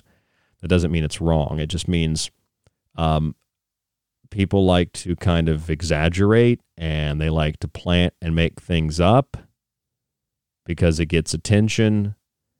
Uh, to me, this thing looks fake. But see, this is what is a little bit it's a little bit concerning to me because you have like we can look at these pictures of little tiny alien creatures and hobbits and they can be explained by a gibbons or something like that but what what what we don't do is we don't look at the giant luminous shark that was just discovered are you kidding me we're looking and trying to determine is this photograph of a weird little creature is this real when in reality there's new fish species being discovered. There's new there's giant luminous sharks that now the the, the largest luminous ocean creature that we know about. And uh, now uh, what appears to be the oldest ever titanosaur discovered from the Cretaceous period, and this was found in Argentina. I mean, it's pretty big. It's a pretty big animal, pretty big dinosaur. And there's these giant moths in Australia, the Endoxyla cinereus moth, very rare. And there's photographs of this, and there's there's evidence of all these things. Like it's there, it exists, but I guess it's because the photos of the hairy little hobbit dwarfs, whatever they're called, little I know there's a difference, so don't panic uh, or of the little alien-like creatures. I mean, I've seen those little alien creatures photographed before. It's probably staged, and if it's not, I don't know what it is. Is it a min- Is it a one foot tall alien? Probably not. You know, it's ridiculous. And while we're trying to, is this a real photograph? Oh my God! Oh, it, could be an, a, a one foot tall alien. Yeah, or it could be made up. Now I understand the interest because it's mysterious. And it's the mystery that drives us to discover new things, the mystery that drives us to figure out what's going on in the world around us. It, it, that is what provokes the idea that we should have a zoo because a zoo would help us to preserve the mystery and preserve and uh, allow people to come into contact with things they otherwise wouldn't come into contact with. And hopefully they gain a new perspective and they want to re- they want to respect and they want to preserve that natural world. That's the idea behind it. Exploitation is a different thing. The question of morality of it is a different thing okay? I know vegans that are ethical vegans get it, it, upset about that. I know people that don't like zoos in general because of the treatment of animals. Even if they eat meat, they get upset about it.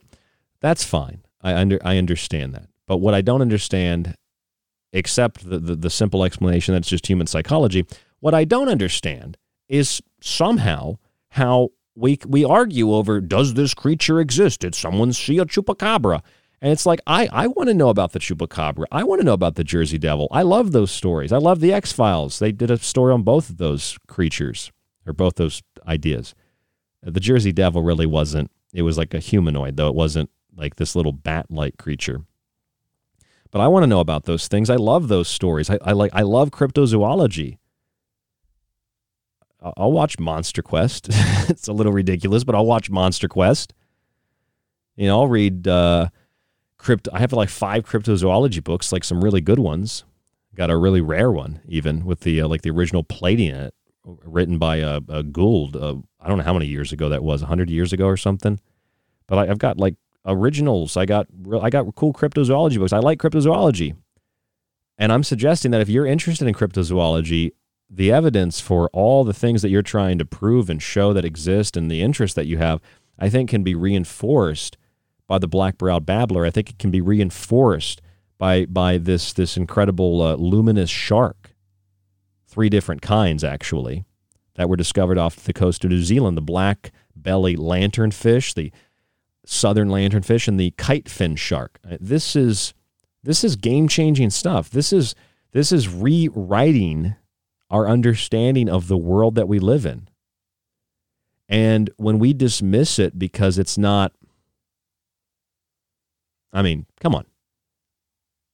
It's not uh it's not Bigfoot. I mean, we just kind of lose some of the mystery and, and Bigfoot takes on this this whole new dimension and it becomes its own classification and I don't I don't think that it should be its own classification. I I don't think Bigfoot or the Loch Ness monster are anything more than than both things that are unidentified, okay, things that are misidentified, and things that might just simply be figments of our imagination. And when scientists can prove that those things exist, it destroys the myth, it destroys the magic, it destroys the tourism, and a lot of people get upset. And I and I get it. I want the Loch Ness monster to be real too. I want Bigfoot to be real too. And when scientists suggest, professors and others suggest there's no evidence, well, that's wrong. There is evidence. What does the evidence say is a different story. When they suggest that those things aren't real because, oh, you're misclassifying, it doesn't matter what you classify it as, it's still something that exists. On Monday this week, I talked about the Fata Morgana. And it's based off of what amounts to uh, a story about a sorcerer, sorceress, who, like the muses in Greek myth, she lures men to their death by creating these mirages on the water, on the ocean.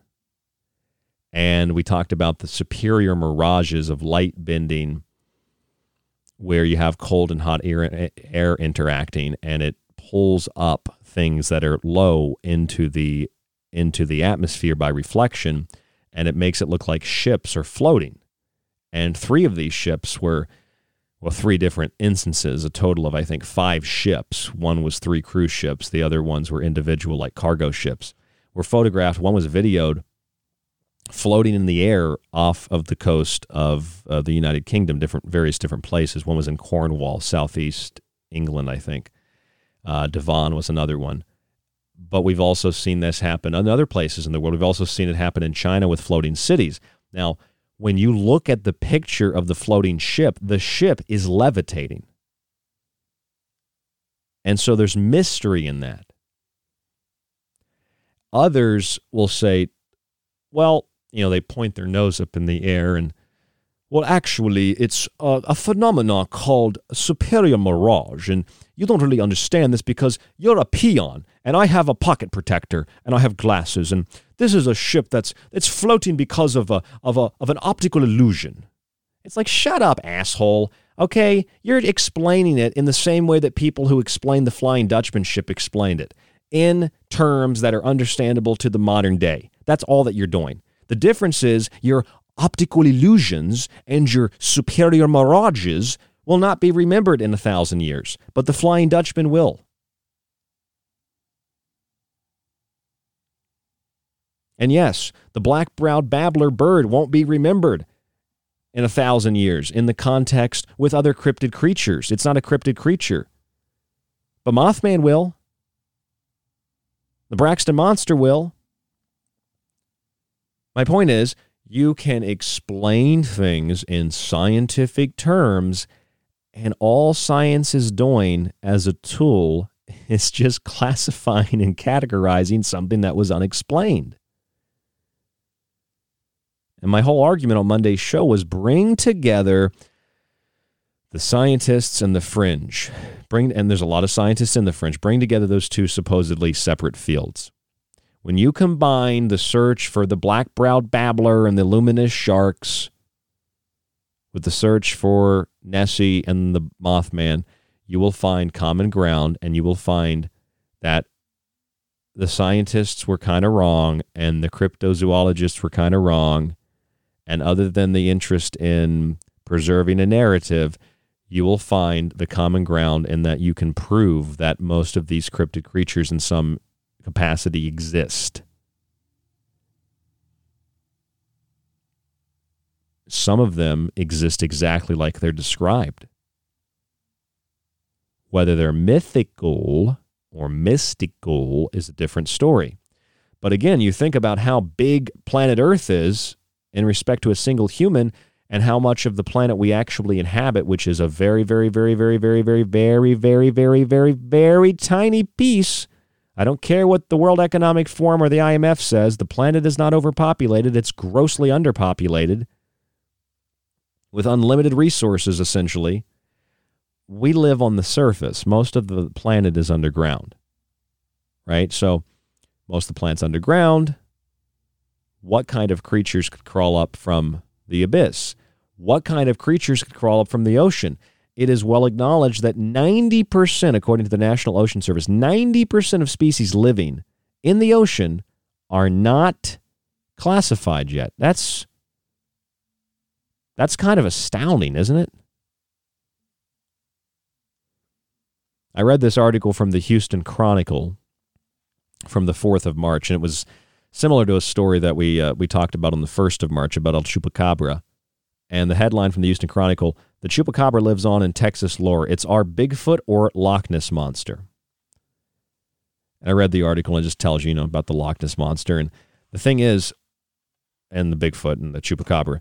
But the thing is, it's like, yes, in uh, in Texas lore and Latino culture, the chupacabra is your Bigfoot. It is your Loch Ness monster in a sense. And what that tells us is that whether we're looking at the chupacabra or we're looking at something like uh, the Yeti or the Mngwa or we're looking at the Jersey Devil or we're looking at the Ahool every culture has their own version of these mysterious, strange creatures. And part of that is because people over the years have misidentified things that are otherwise easily and have already been classified, easily classifiable. And as a result of that, other people see things that aren't there and they build this mythos around these creatures. Other times, there are things that are seen that just do not have any bearing. Like they just, they're all over the place. They don't make any sense.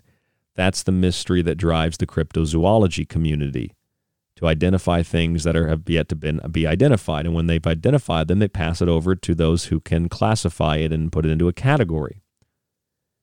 What I don't like is when one side puts their nose in the air and says, No, Bigfoot's real. I know Bigfoot. I gave Bigfoot a bucket of chicken one time. I heard some guy say that on radio one time, a long time ago. I gave him a bucket of chicken. Okay. I mean, last week, not the last weekend, but the weekend before last, if I would have told you I found a giant luminous shark and I found a, a, a little tiny black browed babbler, ornithologists would be like, no, it doesn't exist. And uh, people that study the ocean would be like, no, that's impossible. And it's like, hey, asshole, it is possible. Okay, here it is. I mean, I just it's it's it's astounding to me how incredible the world really is in terms of all these these wonderful new thing new to us, new things that we're finding, new discoveries, new species, fish, sharks, freaking extinct birds we thought were gone. And we just kind of plow ahead with one dimensional, rigid, narrow, arbitrary thinking. No, Bigfoot, Bigfoot, Bigfoot, Bigfoot, Bigfoot. How about take the blinders off, okay? There's all kinds of stuff around us. I'm not saying if you like Bigfoot, that's bad. I'm saying the idea that it's only one thing, that it's an argument between does Bigfoot exist or does Bigfoot not exist? And then my favorite is in the Bigfoot community. There's more argument in the community than there is in opposition to the Bigfoot community. First of all, I don't know how there's a Bigfoot community to begin with. Second of all, the Bigfoot community fights with itself. They say Bigfoot's really an interdimensional being. Others say Bigfoot's a flesh and blood creature. And then you get people that are like, like I've heard, you know, native speakers, like Native American speakers, that know a lot about the history and the tradition of, of, of Bigfoot or skinwalkers or something like that, you know, the shapeshifters. And they'll tell you this this is the history of, of, of their people. And then you get these these these these frauds and these uh, a-holes who are like, yeah, yeah. The the natives don't know what they're talking about, man. Okay, I had dinner with Bigfoot, all right? Bigfoot came into my house, he wiped his feet off. I had to get I had to get two floor mats because his feet were so big. He wiped his feet off. He was very courteous. We had dinner together, and then he went back in the woods, and then he threw a, a, a rock through my window. You know, I don't know what that was all about. I thought dinner was fine. This freaking thing threw a rock through my window. He, he was outside banging on the tree all night with a stick. He's not an interdimensional creature. He's just a, an ape with a bad attitude. It's like, what are you talking? What are these people talking about? I have no idea. You know, that's the thing. I don't know what people are talking about half the time. I am so much, I am so much disconnected from, I guess, reality. And I'm just kind of lost in this like la la land of, I kind of understand why mainstream humans think that you're nuts. I kind of get it. But I also kind of get why uh, the people that are considered nuts think that mainstream people are also kind of nuts. I get it because both are typically lacking perspective. Now, that doesn't mean I have perspective at all. It doesn't mean you have perspective if you listen to this show. I'm saying I'm aware of the contradiction and I'm aware of the, the nature of perception in that regard, and I'm trying to bring perception back. I'm trying to outline, you know, a thought process that will allow us to compare and contrast things that otherwise would not be compared and contrasted. Like, nobody, I don't think, is comparing the black browed babbler bird being rediscovered in Indonesia as having any relation to cryptozoology. And I don't know a lot of people that are using the, the, the this new well there's like 3 of them. These sharks that are lum- the largest now the largest known on, uh, ocean creature that's luminous. There it is, a big kite kitefish shark. And and for a second it, it sounded like I said kikefish to be a Jewish fish. No, it's not a Jewish fish. It is a reg it's a regular old luminous fish. Um, not a kike fish, it's a kite fish. Kite. T. T. T. Kite fish. It's a kite fish, okay? It's a kite fish, not a kite fish. It's a kite fish. And the kitefish, it, it, it's luminous. It's luminous. It, it lights up. I don't think a lot of people are comparing that to like Loch Ness monster. Let me define cryptozoology real quick for you. The search for and study of animals whose existence or survival is disputed or unsubstantiated, such as the Loch Ness monster and the Yeti. By that definition, the black browed babbler bird that I've been babbling about for the last two hours about falls into the category of cryptozoology. It's a bird whose existence or survival was disputed and unsubstantiated. I know that Mothman and, you know, Flatwoods Monster and the Grafton Monster in West Virginia, and I know that the Ahool in Indonesia and the, the Mngwa you know, I, I understand that there are cool posters that you can get, and I, I have a I actually have a a thing here in my studio, one of those dollar picture frames, and I've got like a bunch of cryptid images in it because I like I really like cryptids. But we need to understand, I think, that if you really want to, if you want to, I guess a lot of people might not, but if you want to kind of sew together the the fracture between scientific communities and research, then you need to recognize that uh, a simple bird or a simple shark are indeed cryptid creatures.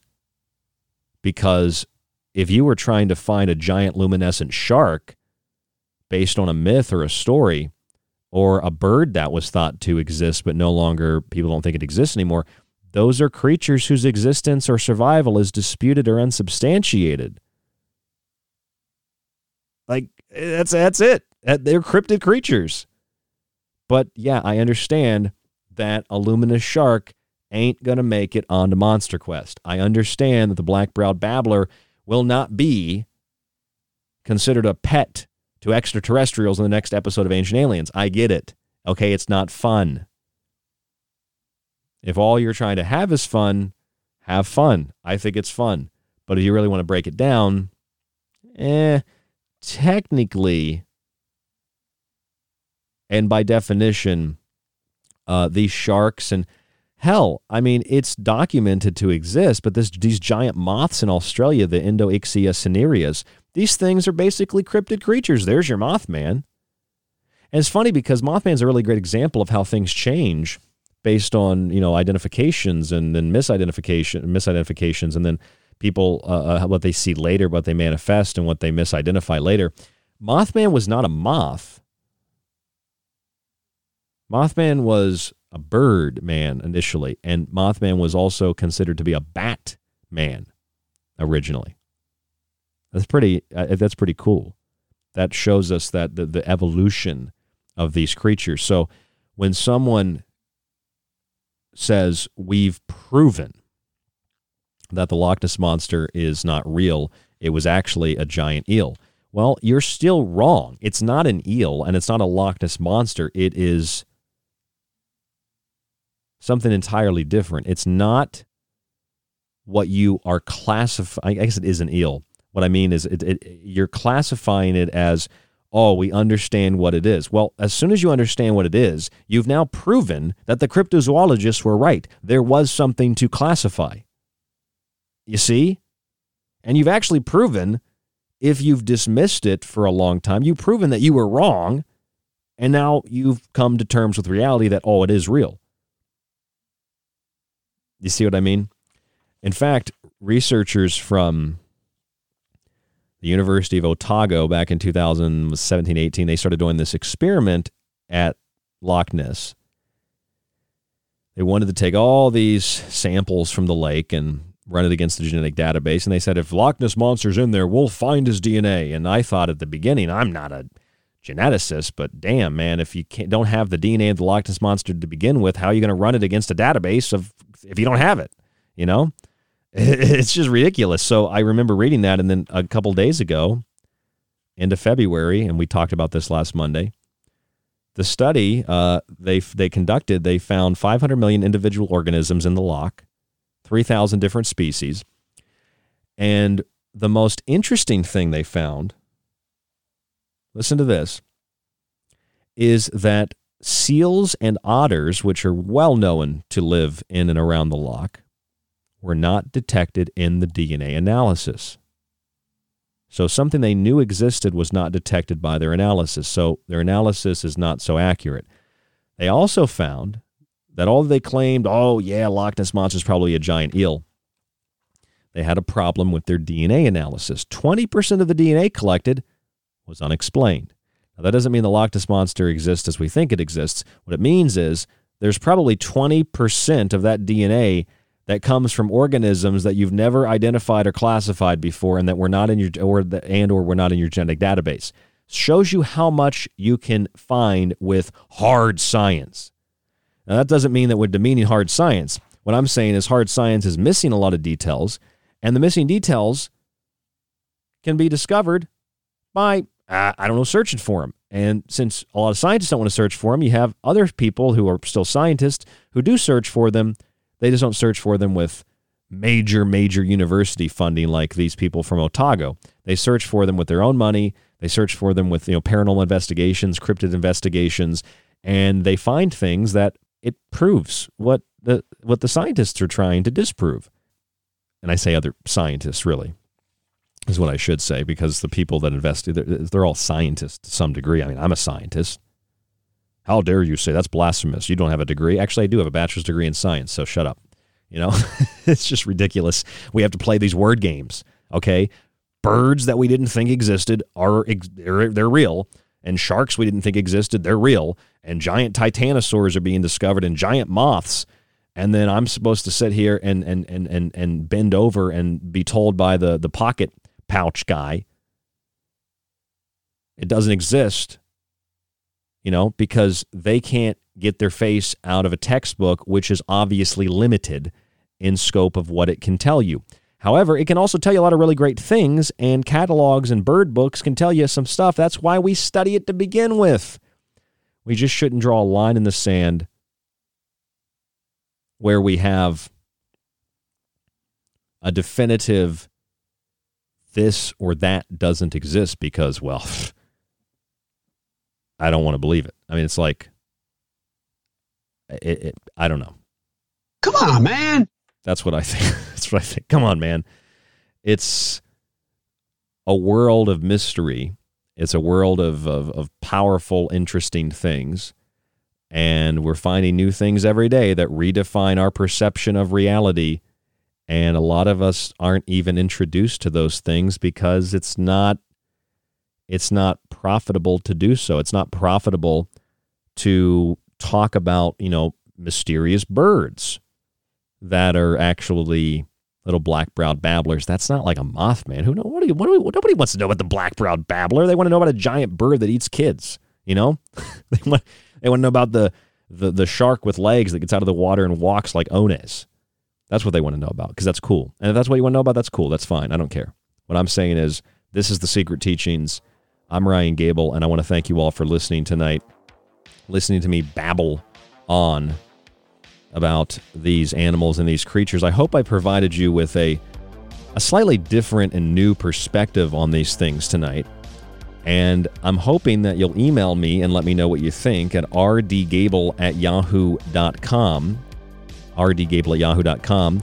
And I'm hoping that you'll subscribe to the archive. You can find last week's cryptid show in the archive and our uh, cryptid montage. I make a lot of montages. You get access to that archive as well and all the digital books, all at www.thesecretteachings.info. Donate or subscribe on the website to support the secret teachings to help keep us on air five nights a week. It also supports the Fringe FM, fringe.fm, and it supports you. I want to thank you all for listening tonight and sticking with us for all these years on the Secret Teachings broadcast. Stay safe, stay informed, stay healthy, and uh, you know, look around. Look at the mystery in the world and don't dismiss it or just accept it. Do your own investigation. We'll talk to you on the next broadcast. Time's up. Time may be up for tonight's broadcast of The Secret Teachings, but don't worry, you can still catch us Monday through Friday right here exclusively on The Fringe FM. You can also subscribe to the show and montage archive while grabbing my books at thesecretteachings.info. To get in contact with us, you can email the show at rdgable at yahoo.com. Stay tuned to KTLK Digital Broadcasting, The Fringe FM.